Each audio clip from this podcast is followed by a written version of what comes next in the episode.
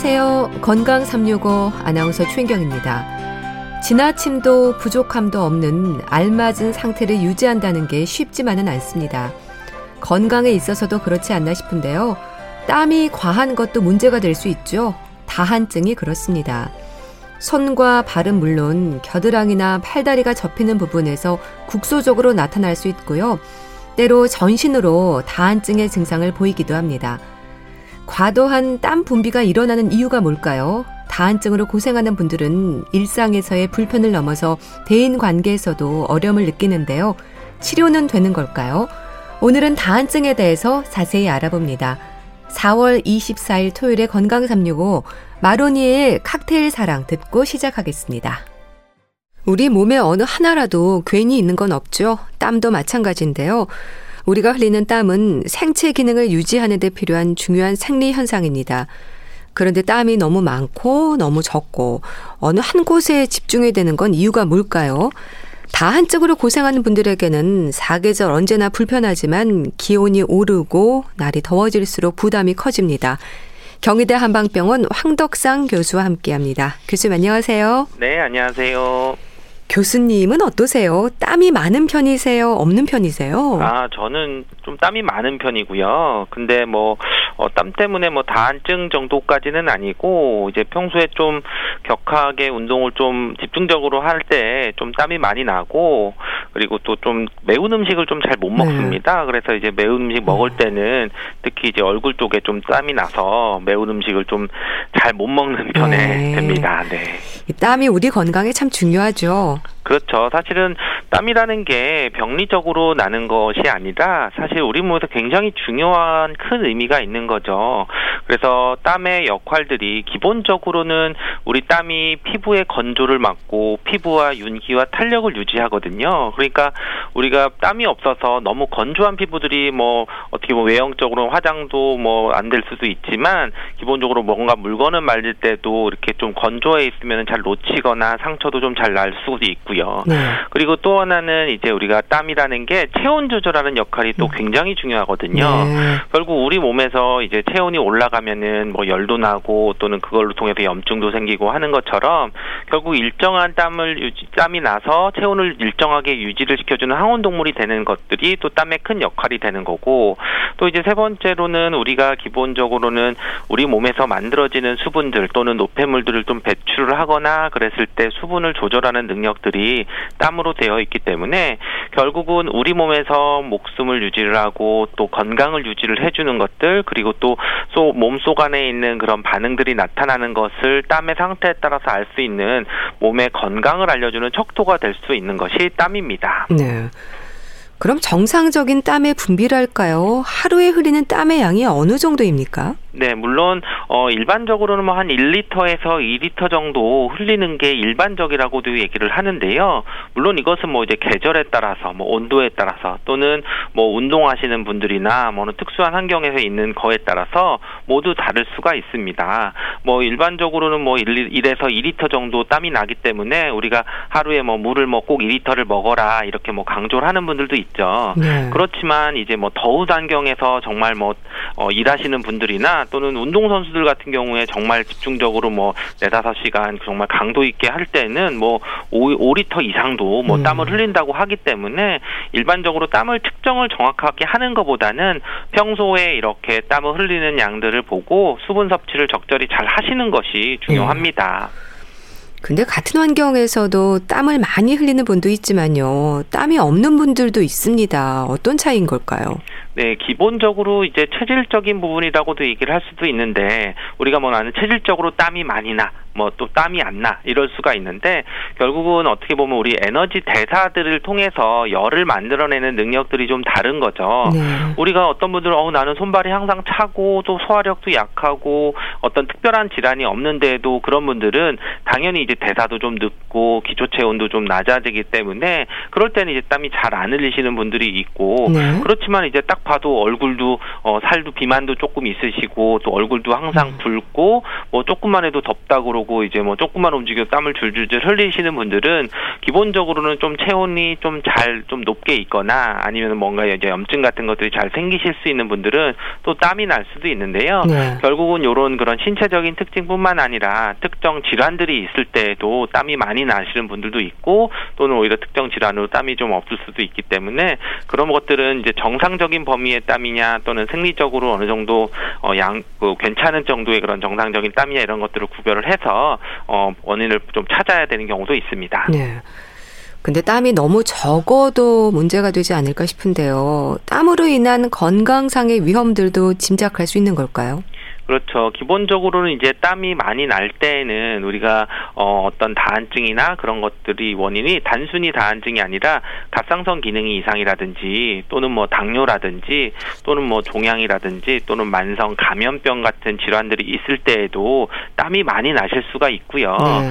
그래서 이제 이런 경우들은 땀이 이제 비정상적으로 많이 날 때 또는 어, 남들은 땀을 안 흘리는데 혼자 많이 날 때 그리고 그럴 때는 꼭 건강검진이나 이런 걸 하셔서 다른 그런 재반 증상 증상들이나 질환들이 있는지도 확인하시는 것이 좋습니다. 네. 자, 오늘은 특히 땀이 너무 많아서 고민인 분들, 특히 손이나 발에 땀이 집중되는 다한증에 대해서 말씀을 주시면 좋겠는데요. 네. 교수님, 한의학에서는 다한증을 어떻게 설명을 합니까? 네, 기본적으로는 이제 한의학에서 땀을 중요하게 생각했던 부분들이 있는데 이것은 우리 몸에서 속에서 일어나는 어떤 문제들이 밖으로 내보내주는 땀의 상태에 따라서 이제 알 수 있다고 봤기 때문에 그런 관점에서 이제 땀도 중요하게 생각했고 그게 과한 다한증도 원인이 내부적인 그런 문제에 있다고 봤던 것인데요. 네. 결국은 어떤 다른 질환이나 검사들 이런 거 말고 특별한 그런 원인 이 없을 때, 검 진단이 안 됐을 때 한의학에서 이런 다 다한증들은 우리 몸에서 습열이 많은 경우, 결국 몸을 뜨겁게 해주는 그런 노폐물이나 열을 많이 발생하는 경우들, 또는 이제 담음이라 그래서 노폐물이 많이 쌓여 있는 경우들이나, 또는 이제 스트레스나 긴장이나 어떤 심리적인 원인 때문에 뭔가 기가 울체돼 있는 경우들, 이런 때에 좀 다한증이 많이 생긴다고 본 거거든요. 네. 결국은 이제 심리적인 부분뿐만 긴장을 많이 해서 나오는 그런 원인뿐만 아니라 우리 몸에서 이제 열이 많이 생기거나 또는 담음이라고 해서 순환이 잘 되지 않고 막히는 그런 습열이라고 하는 하는 그런 원인적인 부분이 있을 때에도 다한증이 온다고 봤는데요. 결국은 어떻게 보면 이제 우리 몸에서 뭔가 균형이 깨져 있거나 또는 열이 울체돼 있으면서 내보내지 못하는 것을 억지로 그걸 조절하기 위해서 땀이 났다고 보기 때문에 그런 부분들을 개선하는 쪽으로 치료를 하고 있습니다. 네. 많은 분들이 다한증이라고 하면 일단 손이나 발을 떠올립니다. 어떻습니까? 손발이 가장 많은가요? 다른 것에도 다한증의 증상이 있을 수 있는 걸까요? 그렇죠. 우리가 뭐 몸몸에 땀은 다 땀샘은 있고 땀은 다양하게 날 수 있는데요. 물론 이제 그런 다한증에 이제 흔하게 오시는 분들은 손과 발이 가장 이제 흔하게 다한증이 나타나고요. 예. 그리고 이제 손에 다한증이 있으신 분들은 또 발에도 동시에 가지고 있는 부분이 대부분이 됩니다. 그렇지만 이제 한 15에서 20% 정도는 손하고 또 이제 겨드랑이 쪽에 다한증이 있다든지 또는 뭐 5에서 10%는 또 겨드랑이에 국산 국한된다든지 또는 뭐 5% 미만에서는 또 이제 얼굴 안면부 쪽에 다한증이 좀 나타난다고 하는데요. 네. 결국은 이것은 이제 뭐 어떤 한 부분의 패턴이 있다기보다는 보통은 이제 여러 곳이 다발적으로 나타나기도 하고 좀 특징적으로 나타나긴 하는데요. 물론 이런 경우들은 이제 양쪽이 똑같이 나타나는 게 좀 비교적 많고 근데 만약에 한쪽만 또 나타난다고 하면은 오히려 그런 경우는 일반적인 다한증이 아니기 때문에 꼭 검사를 통해서 확인하셔야 될 수도 있습니다. 네. 근데 왜 선발에 가장 많을까요? 아, 우리가 기본적으로 손발에 뜸 어떻게 보면 그 수, 그 땀에 해당하는 그런 분비물, 땀을 분비할 수 있는 것들이 가장 좀 많이 어, 분포를 하고 있죠. 음. 결국은 땀샘이 가장 많기 때문에 거기에서 이제 다한증이 많은 거고 그리고 또 우리가 스트레스를 받거나 또 이제 손발에 땀이 나는 거는 긴장을 받을 때 오히려 어. 고감신경이 과도하게 항진이 돼서 네. 손발 쪽으로 긴장이 되면서 이제 말초 쪽으로 이제 순환이 좀 잘 안 되는 거죠. 그러면서 이제 국소적으로 땀 분 비가 좀 늘어날 수 있기 때문에 기본적으로 이제 손발 쪽이 가장 좀 흔한 그런 부위이기도 합니다. 네. 그럼 뭐 겨드랑이나 얼굴 또 안면 부위로 나타나는 땀도 손발의 다한증과 같은 원리입니까? 그렇죠. 기본적으로는 뭐 자율신경계통이 이상이 있어서도 그럴 수도 있지만 어 물론 조금 부위별로 좀 다르게 볼 수도 있는데요. 뭐 얼굴 쪽에서 이제 많이 나타나는 경우들은 또 한의학에서는 위쪽으로 상체 쪽으로 좀 열이 많이 난다든지 또는 이제 얼굴 쪽에 나는 분들 중에서 코 주변으로 또 많이 나는 분들은 어 저처럼 이제 어떤 매운 음식을 먹거나 또는 이제 몸에 열을 덮게 돼 있을 때는 또 코 주변이나 얼굴 쪽으로 좀 땀이 많이 날 수도 있고요. 네.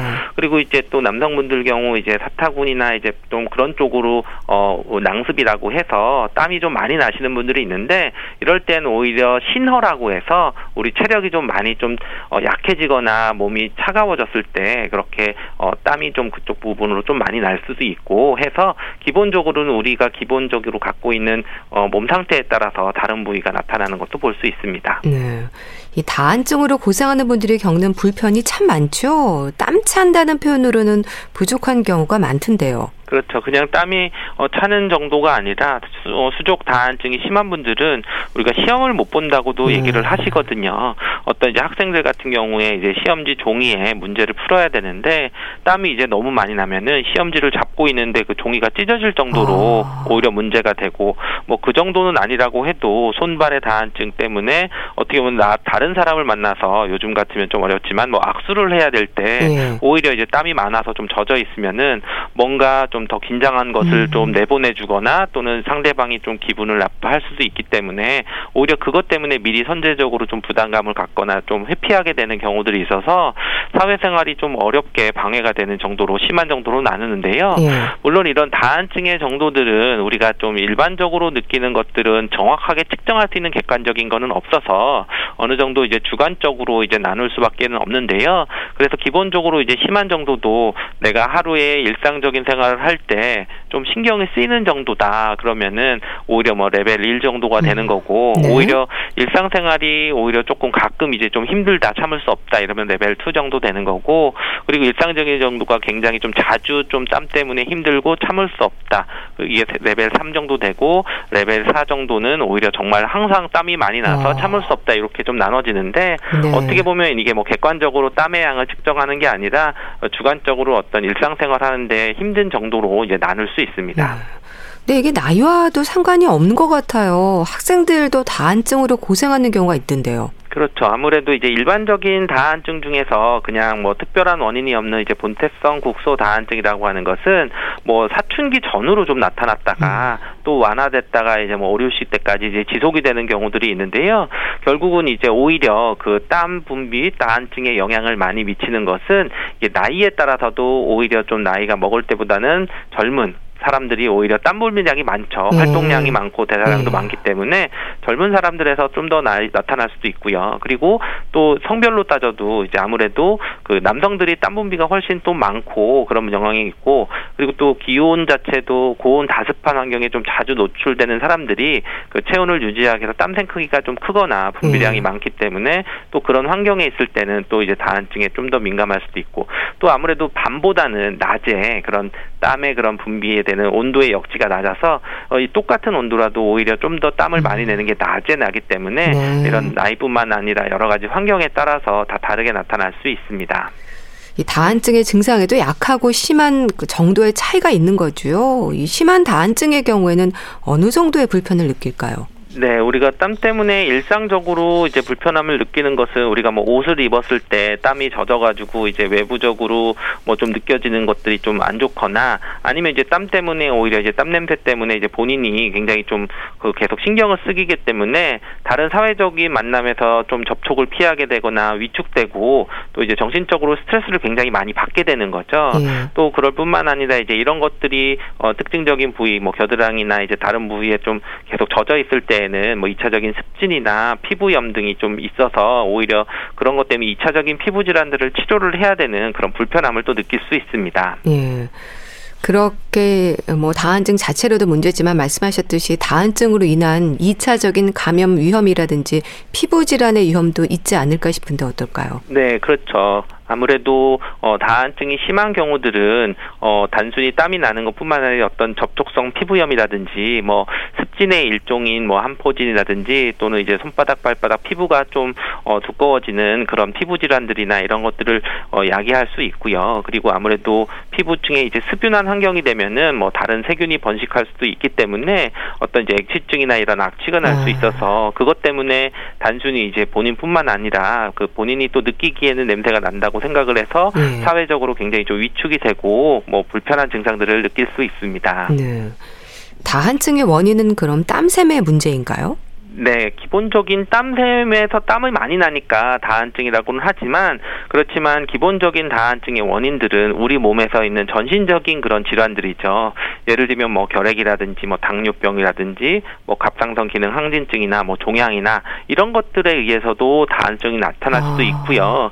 그리고 또는 이제 뭐 말초신경이 손상되거나 또는 이제 뭐 척추 손상이 된 사람들도 어떻게 보면 이제 땀을 조절하는 능력들이 좀 문제가 있었을 때도 다한증이 생길 수가 있고요. 네. 그렇지만 이제 대부분은 이제 뭐 원발성 또는 뭐 본태성 국소 다한증이라고 해서 특별히 이제 원인이 없는데도 다한증이 많이 나는 거죠. 그래서 이제 이러한 경우들은 한의학에서는 어떻게 보면 뭐 원인들을 우리 몸 속에 있는 그런 내부적인 원인을 찾아서 뭐 수별이 많다든지 뭐 노폐물이 많다든지 너무 스트레스나 긴장이나 이런 것들에 더 울체되는 그런 것들이 많을 때 기능적으로 봐서 그 다한증의 원인들을 보고 있습니다. 네. 그럼 몸의 기운, 뭐 균형의 문제라는 지적도 있던데요. 어떻게 이해하면 될까요? 그렇죠. 우리 몸에서는 한의학에서 볼 때는 항상 우리가 몸에 활기를 낳고 양기라고 하는 그런 뜨거운 그런 부분에 그런 기운들이 있는 거고 또 이제 수분이라고 하는 그런 음기라고 해서 내 몸을 좀 열을 식혀주고 좀 촉촉하게 해주는 그런 균형도가 맞아야 되는데 그런 것들이 이제 원활하지 못할 때 내 몸이 너무 열이 나니까 열에 대해서 조절해주기 위해서 땀이 난다든지 또는 그런 것들이 원활하지 못할 때 그런 담음이나 노폐물들처럼 순환되지 네. 못하는 것들 또는 때는 우리가 긴장을 많이 해서 기가 울체된다. 우리가 화병이라고 울화병 또는 그런 것 때문에 긴장을 더 많이 할 때 심리적인 원인에 음. 의해서 다한증이 온다고 보는 것입니다. 네. 그럼 뭐 열이 좀 많은 분들이 땀이 많은 건가요? 네, 아무래도 우리가 땀이 많은 부분들이 긴장을 많이 하는 그런 분들도 있지만 또는 이제 평소에 이제 열이 많아서 그렇게 나타나는 분들 얼굴이 붉거나 또는 이렇게 비만하신 분들이 음. 오히려 좀 어, 내부에 이제 습열이라고 해서 순환되지 않는 열들이 많이 쌓여 있을 때 또 이제 되는 거고요. 그렇지만 이제 반대로 우리가 어, 긴장을 좀 많이 하고 소화력도 약하고 뭔가 자신감이 좀 결여돼 있는 분들은 항상 긴장을 하기 때문에 네. 그것 때문에 다한증이 많은 분들도 있습니다. 음. 그렇게 긴장을 하거나 할 때는 평소보다 땀이 차는 경우가 많지 않습니까? 다한증의 땀과 일시적인 긴장 상태에서의 땀은 좀 다릅니까? 네, 뭐 땀의 성분 자체는 다르지는 않죠. 네. 기본적으로 뭐 수분으로 대부분 이루어져 있고 약간의 그런 노폐물들이 나오는데요. 결국 이제 이런 땀이라는 게 우리가 어떤 상황에서 나올 수 있느냐에 따라서 그런 게 다른 거지 땀 자체는 다르지 않죠. 음. 예를 들면 우리가 뭐 소변을 본다고 할 때 뭐 정상적으로 시원하게 보는 소변하고 어떻게 보면 내가 막 긴장해 가지고 무서운 영화를 보거나 해서 갑자기 이제 화장실을 가서 소변을 볼 때 분명히 긴장해서 갑자기 이제 보러 갔지만 Iran. 분명히 그것은 성분적으로 차이가 있는 게 아니라 예. 어떤 상황적으로 차이가 있는 것처럼 다한증도 마찬가지로 땀이 나는 것은 뭐 운동할 때나 이렇게 땀 성분 자체는 다르진 않지만 그게 이제 유발이 되고 땀이 나게 되는 그런 상황이 좀 다르다고 봐야 됩니다. 네. 그럼 다한증의 땀은 어, 식은 땀과도 구별해서 생각을 해야 하는 부분이겠죠? 네, 땀 자체보다는 우리가 이제 그런 땀이 왜 왔냐 이랬을 때 뭐 한의학에서는 좀 나누는데요. 결국 이제 가만히 이제 있어 있어도 땀이 줄줄줄 흐른다고 하는 이제 자한증이라고 얘기를 하는데요. 예. 이렇게 이제 가만히 있어도 나는 땀들은 온몸이 좀 나른하고 음. 기운도 없어서 어떻게 보면 우리가 이제 피부를 좀 튼튼하게 잡아주는 기운이 어, 약해져서 땀구멍이 좀 열린다고 보는 거고요. 예. 그렇지만 이제 그런 것들은 자한증이라고 하는 거고, 근데 낮에는 땀이 안 흐르다가 이제 밤에만 이제 잘 때만 나는 아, 이제 잘 때만요. 네, 도환증이라고도 하는데 뭐 그건 도둑눈처럼 몰래 와서 흘린다고 하는데 그런 경우들은 이제 오히려 음기나 혈이 부족한 상태 또는 이제 뭐 신장 기능이 약 하거나 이렇게 해서 우리 몸에서 특히 이제 어린 아이들이 한참 커야 되는데 신기능이 좀 부족하거나 뭔가 속에 열이 좀 쌓여 있다고 하면은 그럴 때는 이제 우리가 잘때 어, 도한증 이런 것들이 나서 결국 이제 땀 자체보다는 이런 어떤 상황에 땀이 나는 상황이 되면은 그게 우리 몸에서 반응하는 게 다른 상태라고 파악을 하고 그것에 맞춰서 치료를 하기도 합니다. 네. 근데 다한증인 분들의 경우에는 또 냉증도 있던데요. 연관이 있습니까? 네, 그게 한 가지 공통점이라고 하면은 자율신경계통이 우리가 어, 몸에서 어, 체온도 조절을 하고 땀이 나는 것도 조절하는 거거든요. 결국은 우리가 너무 긴장을 하거나 했을 때 자율신경계가 뭔가 문제가 생긴 건 아닌가라고 생각을 하는 것처럼 이럴 땐 손발도 차지고 땀이 날 수도 있는 거죠. 네. 그렇지만 이제 어 분명히 증상으로 보면 이제 땀이 나는 것과 손발이 차는 것은 좀 엄연히 다른 거죠. 아무래도 우리 몸에서 열이 많을 때 땀을 더 많이 내야 되는데 손발이 차지게 돼서 땀이 나는 것은 그 열을 조절하기 위해서보다는 어떤 내가 말초에 순환이 안 되거나 하는 것들하고 같이 나타나는 걸로 볼 수 있습니다. 네. 근데요, 땀은 나는데 손은 차고, 그래서 손을 좀 따뜻하게 하면 한결 낫다는 말도 하는데, 그렇습니까? 그렇죠. 기본적으로 우리가 뭐 자율신경계통이 문제가 있다, 또는 뭐 다한증의 원인에서 어떤 습열이 있거나 담음이 있어서 순환이 안 되고 하는 것들을 한약에서 굉장히 강조를 하거든요. 결국은 평소에 순환이 잘 되면 체온도 조절이 잘 되고, 어, 굳이 한 곳에 어떤 열이 쌓여 있을 수 않은 거죠. 네. 그렇기 때문에 때문에 평소에 이제 다한증을 예방할 때 운동을 꼭 권하는 것 중에 하나가 바로 이런 말초 순환을 개선하는 것이 오히려 운동을 하고 순환이 되니까 땀이 더 날 것 같지만 오히려 장기적으로는 오히려 그런 다한증이나 이런 거를 개선할 수 있는 방법이 됩니다. 네. 그럼 또 겨드랑이에 집중되는 땀의 경우는 어떻습니까? 이건 손발과 다르게 냄새가 좀 동반되는 것 같은데요. 그렇죠. 아무래도 우리가 겨드랑이에 있는 그런 어, 땀을 분비하는 그런 땀샘의 종류가 두 가지로 볼 수 있는데요. 예. 하나는 이제 뭐 에크린선과 포크린선으로 구별이 되고 결국은 이런 어, 두 가지 땀샘들의 분포가 어떻게 되어 있느냐에 따라서 좀 다르게 날 수 있습니다. 그래서 에크린선이라고 하면은 온몸에 이제 골고루 퍼져 있는데 약간 이제 소금물과 같은 그런 짭짤한 그런 땀이 분비를 하고 음. 뭐 체온을 유지하는 역할을 한다고 하면은 네. 이제 아포크린선은 주로 이제 겨드랑이 지방이나 뭐 젖꼭지 주변이나 뭐 항문 언저리나 콧잔등 등에서 약간 특유의 그런 채취를 형성을 하는데요. 결국은 또 이에 포함되어 있는 또 뭐 지방산이나 단백질 물질들이 어떤 그런 세균의 작용으로 분해되면서 이런 분비물 냄새들이 좀 나게 되는데요. 네. 결국 이제 그런 채취의 형성이 돼서 좀 다른 냄새가 나고 이 어느 부위에 요런 그 땀샘의 종류가 분포가 많이 되어 있는 게 아무래도 이제 겨드랑이 쪽이나 이제 그런 부위다 보다니까 어 오히려 다한증이 있을 때 때에는 좀 냄새가 좀 나는 경우가 있습니다. 네. 다한증을 겪는 분들 중에서 이렇게 손발, 겨드랑이, 안면부까지 여러 곳에서 동시에 다한증이 있는 경우도 있습니까? 네, 그 대부분 국소 다한증은 이제 손바닥과 발바닥이 동시에 나타나는 것이 가장 흔하고요. 그리고 이제 물론 겨드랑이 다한증도 손바닥과 같이 이제 연결이 돼서 같이 나타나는 것도 흥하고 또는 이제 얼굴에 많이 나시는 분들은 평소에 이제 뭐 어, 열이 많다든지 네. 또는 감정적으로 좀 잘 흥분한다든지 또는 이제 뭐 매운 음식을 먹는 네. 그런 특정적인 상황에서 또 안면부에 다한증이 많이 나시는 분도 있습니다. 네. 한의학에서는 다한증을 어떤 방법으로 치료를 하나요? 기본적으로 다한증 특히 이제 뭐 어떤 다른 원인이 있는 것보다는 이제 본태성 다한증 원 다른 원인이 없이 이제 땀이 많이 흘릴 때에는 바로 이제 우리 몸에서 오장육부의 어떤 균형도를 맞추는 쪽에 처방으로 이루어집니다.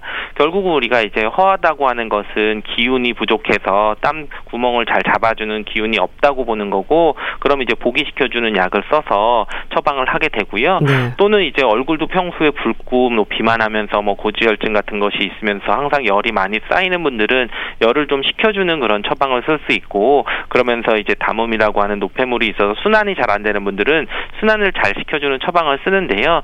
결국은 똑같은 다한증이라고 해도 그 사람이 어떤 증상들을 가지고 있느냐 또는 평소에 어떤 소견들을 가지고 있느냐를 구별을 해서 네. 치료하는 방법을 쓰고 있습니다. 음. 흔히 일반적으로 땀이 많은 분들에게 이제 환기가 사용이 되기도 하잖아요. 처방되는 약재들도 있습니까? 그렇죠. 이제 환기가 대표적으로 우리가 땀 난다고 하면 어, 환기를 딱 떠올리시게 되는데요. 환기가 우리가 대표적인 이제 보기시켜주는 약이라고 보거든요. 네. 기운을 보충을 해주는 약. 그러니까 우리가 폐 기능을 보호해주고 체표에 흐르는 어떤 땀구멍을 조절해서 이제 우리가 식은 땀을 흘리는 건데 이런 경우는 이제 열이 많아서 흘리는 땀이 아니라 기본적으로 이제 우리 도한이나 자한증처럼 이제 땀을 이제 가만히 있어도 줄줄줄 흘리고 또는 이제 한참 어린 아이 성장기나 이런 때 좀 뭔가 기운이 부족하고 활동량은 많은데 에너지를 좀 부족한 보충이 부족할 때 그럴 때 쓰는 것이 바로 이제 환기가 되는 거고 네. 오히려 이제 다른 그런 뭐 열이 많이 나고 매운 음식을 먹었을 때 이제 그런 땀이 나는 분들은 오히려 이런 보기시켜주는 약을 쓰는 게 아니라 몸을 시원하게 해주는 열을 꺼주는 그런 약들을 쓴다든지 또는 이제 신기능이 떨어지면은 뭐 육미지향탕이라고 하는 전신 기능을 좀 올려주는 그런 약들을 써서 어 증상 변증을 통해서 다양하게 쓰고 있습니다. 네. 침 치료는 어떨까요? 효과를 기대할 수 있을까요? 네, 침도 어떻게 보면 우리 몸에서 침이 가장 갖는 효과들은 기혈순환이 잘 되게 해주는 게 가장 좋은 방법이거든요. 우리가 기혈순환이 잘 된다고 하는 것은 어, 어떻게 보면은 우리가 몸에 긴장을 풀어주는 이완하는 효과도 있는 거거든요. 음. 그렇다 보면 이제 다한증에 있는 분들이 평소에 잘 긴장하고 뭔가 자율신경도 항상 흥분돼 있는 그런 상태가 있다면은 그런 것들을 좀 원활하게 해주면서 순환을 잘 시켜주는 차원에서는 침치료도 같이 하는 것이 도움이 됩니다. 네. 자, 그렇다면 다한증으로 고생하는 분들에게 도움이 되는 뭐 일상에서의 증상 완화법이 있다면 좀 알려주세요. 네, 기본적으로 땀이 나는 그런 환경에 대해서 내가 어떤 상황이 되면은 땀이 흘린다는 거를 미리 좀 알으시고 만약에 그게 체온이라고 하면은 그런 계절에 맞는 옷들이나 이런 것들을 좀 하시거나 네. 또는 이제 그런 땀 냄새가 나거나 할 때는 잘 건조해 주거나 또는 샤워를 해서 그런 뭐 옷을 잘 갈아입어 주는 그런 생활 관리가 기본적으로 중요하고요.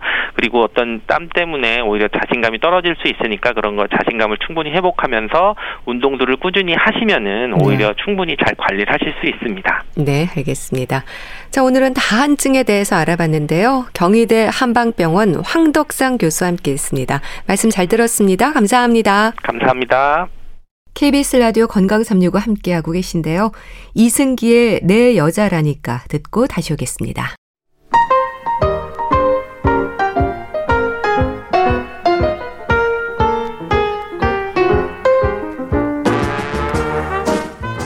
건강한 하루의 시작. KBS 라디오 건강 365. 최윤경 아나운서의 진행입니다.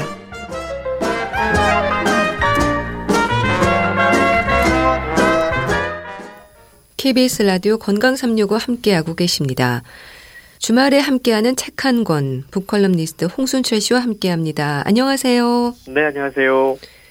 자, 오늘은 60대와 70대 마음과 몸을 가다듬는 법 소개해 주실 텐데요. 60대와 70대 특성 연령대가 좀 강조가 되네요. 그렇습니다. 요즘 뭐 이 고령화 사회를 넘어서 고령 사회라고 우리가 이야기를 하죠. 네.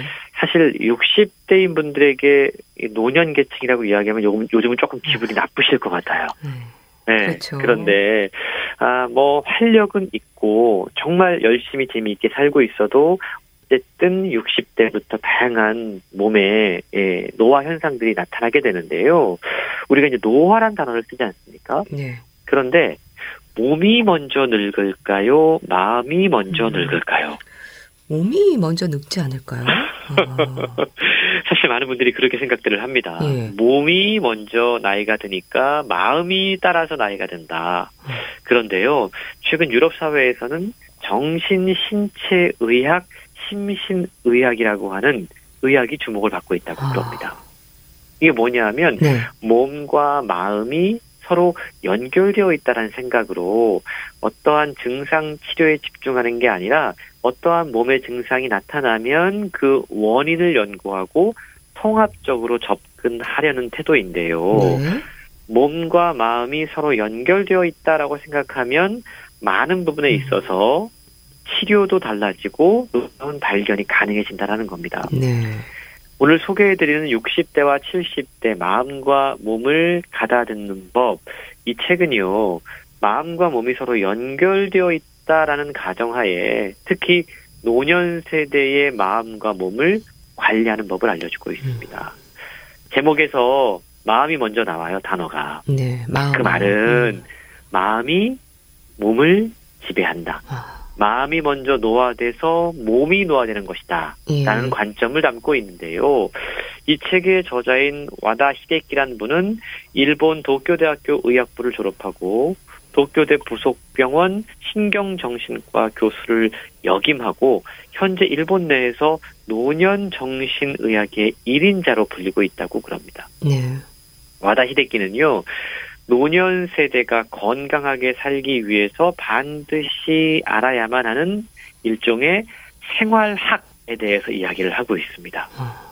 그러니까 우리의 생활 전반을 다양한 관점에서 한번 짚어보는 건데요. 네. 누구에게나 평등하게 찾아오는 노화와 병, 그리고 아. 그 후에 오는 죽음을 받아들이는 훈련에 대해서 소개하고 있는 겁니다. 네. 참 요즘 아마 많은 분들이 생각하는 부분일 텐데요. 일단 노년 세대를 위한 생활학이라는 저자의 관점이 좀 신선합니다. 근데 노년은 젊은 세대에 비해서 이런 생활 습관에 대해서도 신경 쓸 일이 훨씬 더 많겠죠. 아무래도 훨씬 많을 수밖에 없죠. 아무래도 기력도 떨어지고 또 마음도 사실 외부적인 환경에 의해서 훨씬 더 많이 지배받기 쉽거든요. 네. 끝이 좋으면 다 좋다 이런 말이 있다고 그래요. 요즘 뭐 100세 인생이라고 이야기를 하고 있지만 책은 60대부터 시작하는 인생의 후반전을 어떤 의식을 갖고 보낼지가 아주 중요하다라고 이야기합니다. 어. 우리의 몸, 신체는요, 60조 개가 넘는 세포로 이루어져 있습니다. 네. 그리고 인간의 수명이 세포의 수명과 같은 뜻이다라고 볼 수도 있어요. 그래서 노화라고 하는 건 시간이 경과하면서 이 세포들이 망가지거나 감소해서 형태적으로 또는 생리적으로 신체가 쇠퇴하고 전체적으로 생리 기능이 저하하는 현상이라고 이야기할 수 있거든요. 네. 그러니까 노화라고 하는 건 행태적으로 보면 키가 줄어들거나 척추가 굽거나 피부가 처지거나 주름이 생긴 걸 의미를 하고 예? 요걸 생략적으로 설명을 하면 시청각에 불편이 생기거나 아. 기억 장애가 오거나 운동 능력에 저하가 생기거나 병에 대한 저항력 우리가 면역이라고 얘기하죠. 예? 이런 것들이 저하된 것을 의미한다고 그래요. 그러니까 이러한 변화들은 모두 세포가 노화하거나 그리고 세포가 죽으면서 일어나는 현상들인데요. 무엇보다 노화가 뚜렷이 나타나는 시기 그리고 정도에는 개인차가 상당히 크다라는 점을 최근 강조하고 있습니다. 네. 그리고 노화가 나이가 들면 자연스럽게 생기는 게 아니라 생활 패턴과 마음가짐에 따라서 이 노화의 시기는 다른 사람들보다 훨씬 더 빠르게 혹은 느리게 나타날 수 있다. 라고 책은 강조하고 있는 겁니다. 네. 정말 노화에 있어서는 개인차가 좀 큰 것 같긴 합니다. 일본 같은 경우는 우리나라보다 고령 사회에 먼저 진입을 했잖아요. 우리나라도 그렇죠. 특히 이런 노년의 정신 건강에 대한 많은 연구가 또 있어야 하지 않을까 싶기도 합니다. 그렇습니다. 그래서 저자의 이력도 상당히 특이한데요. 예. 어, 노년 세대를 전문으로 하는 정신과 의사란 점이죠. 그래서 신체적인 노화에 앞서서 정신적인 노화가 먼저 진행된다는 사실을 아. 다양한 임상 실험을 통해서 밝혀냈다고 그러는데요. 예. 오랜 세월에 걸친 임상 경험에서 뇌의 다양한 부위 가운데 가장 먼저 노화하는 곳이 전두엽이다라는 사실을 확신하게 되었다라고 전하고 있습니다. 보통 우리가 노화 때문에 뇌가 변할 때 기억력이 쇠퇴된다라고 먼저 이야기합니다. 네. 그래서 우리 뇌에서 기억력을 담당하는 해마가 아마 가장 먼저 위축되는 것이다라고 지금까지는 이야기를 해왔는데 저자가 분석을 해보니까 해마보다 오히려 전두엽 아. 부분이 훨씬 더 빨리 위축된다는 걸 발견했다는 거죠. 네. 그런데 뇌 가운데 전두엽이 먼저 위축된다라는 것에 의미가 있습니다. 예? 뭐냐하면 기억력보다 그러니까 치매보다 감정이 훨씬 더 빨리 노화를 아. 시작할 수 있다라는 겁니다. 나이가 들면서 체력이나 지력도 점점 떨어지지만 감정 조절 능력이 더 빨리 쇠퇴한다라는 건데요. 우리의 전두엽은 뇌 부위 가운데 가장 늦게 성숙하면서도 가장 빨리 노화한다고 그래요. 네. 그래서 해를 거듭하면서 의욕, 창조력, 판단력 이런 것들이 감퇴하고 감정 억제 또한 힘들어질 수 있다라는 거죠. 그래서 뭐 진행 정도라던가 개인 차에 따라서 어떤 그 차이가 있긴 하겠지만 네. 감정이 노화하게 되면 보통 사소한 일에 신경질을 내는 빈도수가 훨씬 잦아들어요. 아. 그리고 무언가를 좀 하려는 의욕이 음. 급격하게 감퇴가 됩니다. 그래서 노년 세대 가운데 유독 좀 화병이라고 그러죠. 네. 신경질 내고 짜증 내고 그리고 의욕이 없는 분들을 보면 이미 전두엽 부분에서 노화가 시작됐다라는 걸 우리가 예 인정해야 된다라는 겁니다. 네. 그러니까 사소한 일에 신경질을 내거나 뭐 의욕이 감퇴하는 걸 말씀하셨는데 사실 감정이 노화된다. 얼른 감이 오진 않습니다. 일상생활에서 어떤 변화들이 생겨날 수 있을지 책에서 좀 구체적으로 설명이 되고 있나요? 네, 책에 보면요. 일단 그 전두엽이 축소가 되면 의욕이 감퇴해요. 그렇게, 그렇게 되면 아, 주변 사람들이 있던 말든 혼잣말을 하는 아. 경우들이 늘어난다고 그럽니다. 혼잣말이요. 아. 예. 그리고 온 매무새를 신경 쓰지 않게 돼요. 예. 또 요즘 뭐 TV에서 이런 분들 종종 목격하게 되는데 집안에 쓰레기를 가득 쌓아두거나 방이 더러워도 내버려 두거나 치우지 않는 거죠. 요리를 한 뒤에도 그릇을 그대로 싱크대에 쌓아두는 그야말로 한마디로 말하자면 만사가 귀찮아지는 여러 가지 증상들이 바로 전두엽이 축소되면서 나타나는 증상들이고요. 네. 노년 세대 가운데 분노 조절로 고생하는 분들, 또 짜증을 달고 사시는 분들이 참 많습니다. 이걸 우리는 신체적으로 여기저기가 아프니까 당연히 짜증이 늘 수밖에 없다라고 지금까지는 생각을 해왔다라는 거예요. 네. 그런데 저자가 밝혀낸 바에 따르면 전두엽이 축소되고 감정이 노화되면서 조절 능력이 떨어져서 그런 경우가 아. 훨씬 더 많다라고 이야기합니다. 부정적인 감정 폭발이 점점 심해지면 생이 일상으로 자리 잡게 되고 무슨 일에도 신경질을 내고 이게 지속되면 병적인 상태가 될 수 있다라는 거죠. 게다가 폭언을 내뱉거나 심할 때는 폭력을 휘두르는 상황까지 진행되게 되는데 네. 최근 이러한 상황을 일컬어서 폭주 어, 노인이라고까지 어, 설명합니다. 노인이요. 이게 70대의 이러한 현상들이 많이 나타난다고 아. 그러는데요. 약간 좀 공격적인 성향을 가진 어르신들, 최근 이러한 분들을 폭주 노인이라고 부르는데 네. 이분들의 분노는 자신보다 약한 사람들에게 향하게 돼요.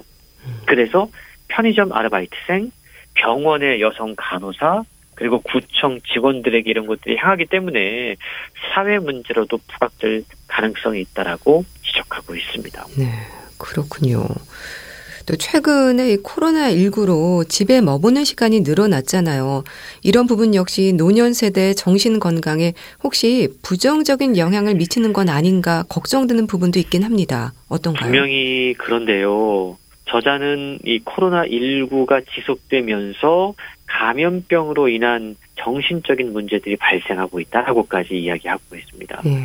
우리가 코로나 블루, 코로나 레드라고 이야기하는 우울증 또는 분노 조절 장애를 의미하는데요. 이러한 증상들은 고령자들에게 우울증이나 치매 발병 그리고 보행 능력 쇠퇴 이러한 위험을 만들어내는 최악의 환경이기도 하다라는 거죠. 예. 저자는요, 물론 코로나19의 감염 억제도 중요하지만 자숙에 따른 음. 위험을 줄이는 것도 마찬가지로 중요하다고 강조합니다. 그래서 특히 노년 세대들에게 그냥 집에만 머무르라고 강조하기보다는 조금 더 종합적인 관점에서 차선책을 강구해야 된다라고 지적하고 있는데요. 예? 특히 고령자분들이 방에 틀어박힌 채 삶의 질이 확실히 떨어지는 것들은 방지해야 된다는 음. 겁니다. 그래서 사람들이 극도로 밀집하는 장소는 가능한 피하고 예. 마스크를 쓰고 외출해서 돌아오면 즉시 손을 씻는 이러한 기본들을 강조하면서 반드시 고령층은 한 번씩은 하루에 밖에 나가서 햇볕을 음. 쬐도록 하는 것. 네. 그리고 뭐 개인적인 대화가 아니더라도 전화라던가 이런 것들을 통해서 남들과 연결되어 있다라는 느낌을 받도록 하는 것. 이게 어찌 보면 바이든 분들에게 가장 중요한 인간으로서 가장 뭐 좀 지켜줘야 되는 기본적 권리고 이건 좀 유지할 수 있도록 해줘야 된다라고 강조하는 겁니다. 네. 그리고 또 책에 소개된 내용들 가운데서 노인들에게 특히 도움이 될 만한 부분도 있나요? 몇 가지만 소개를 해주세요. 예, 책에 보면 모리타 요법이라는 게 있다고 그래요. 모리타 요법이요? 예, 이거 일본에서 상당히 많이 활용되고 있는 어떤 정신 치료의 방법인데요. 네. 모든 신경증 환자, 그러니까 정신적인 어떤 예민한 문제들을 갖고 있는 분들은 자신의 마음의 병을 인정하고 싶어 하지 않는 그런 특징들이 있습니다. 그래서 마음의 병을 극복하기 위해서 이걸 무조건 떨쳐버리려고 할 것이 아니라 이걸 받아들이도록 하는 것이 중요하다라고 최근 이야기하고 있어요. 네. 예를 들자면 불면증이 있는 분들 참 많거든요. 만약에 불면증이 있다면 불면증을 인정하는 마음 자세가 필요하다라는 아, 거죠. 인정하는 거요. 네. 잠이 오지 않으면 그것과 애써 싸우려고 하지 말고 예. 불면증을 인정하고 이걸 아 뭔가 좀 유익한 시간으로 음. 활용해 보려는 노력들이 필요하다는 겁니다. 네. 그래서 잠이 오지 않으면 잠을 자려고 애쓰지 말고 차라리 그 시간에 책을 읽거나 다른 취미 활동을 하는 겁니다. 그러니까 나는 잠이 오지 않지만 잠에 집착하지 않는다. 아. 라는 마음을 가지면 이것이 오히려 수면 활동에 도움을 줄 수 있다고 그래요. 네. 오늘 밤에 잠이 올까? 수면 부족인데 아 건강이 걱정이다. 사실 이러한 걱정들을 계속하면서 모든 심리적인 에너지를 잠에만 집중시키지 말고 네. 불면증에 쏠린 에너지의 방향을 전환시킬 때 오히려 그 증상에 호전 효과가 나올 수 있다라는 거죠. 네. 또한 가지 신경증성의 어떠한 불면증은요, 상당히 매우 이기적이라는 특징을 갖고 있다고 그래요. 아, 이기적이군요. 이게 어떤 의미냐면, 음. 불면증으로 사실은 제일 힘든 분은 본인일 겁니다. 예, 그런데 그렇죠. 본인뿐만이 아니고 불면증 때문에 피해를 보는 음. 분들이 배우자 또는 가족일 아. 수 있다는 거죠. 저자는 모리타 요법을 통해서 뭔가 좀 신경을 분산시키는 방법이거든요. 예. 나에게 집중하지 말고 내가 얼마나 힘든지에만 초점을 기울이지 말고 아 내가 이렇게 힘들어하면 내 주변 사람들은 얼마나 나로 인해서 힘들까 라는 주변 사람들에 대한 관심과 사랑으로 초점을 전환시키면 오히려 불면증이 별것 아닌 것처럼 여겨질 수도 있고 네. 불면증을 호전하는 효과를 음. 가져올 수 있다라고 강조하고 있습니다. 네. 정말 어떤 문제와 마주할 때 별거 아니라는 생각 필요할 때가 많죠. 인정하는 그렇습니다. 자세에 대해서도 생각을 좀 해봐야겠습니다. 자, 오늘은 60대와 70대 마음과 몸을 가다듬는 법 소개해드렸는데요. 북컬럼니스트 홍순철 씨와 함께했습니다. 감사합니다. 고맙습니다. 이상우의 바람에 옷깃이 날리듯 보내드리면서 인사드릴게요. 건강365 아나운서 최인경이었습니다. 고맙습니다.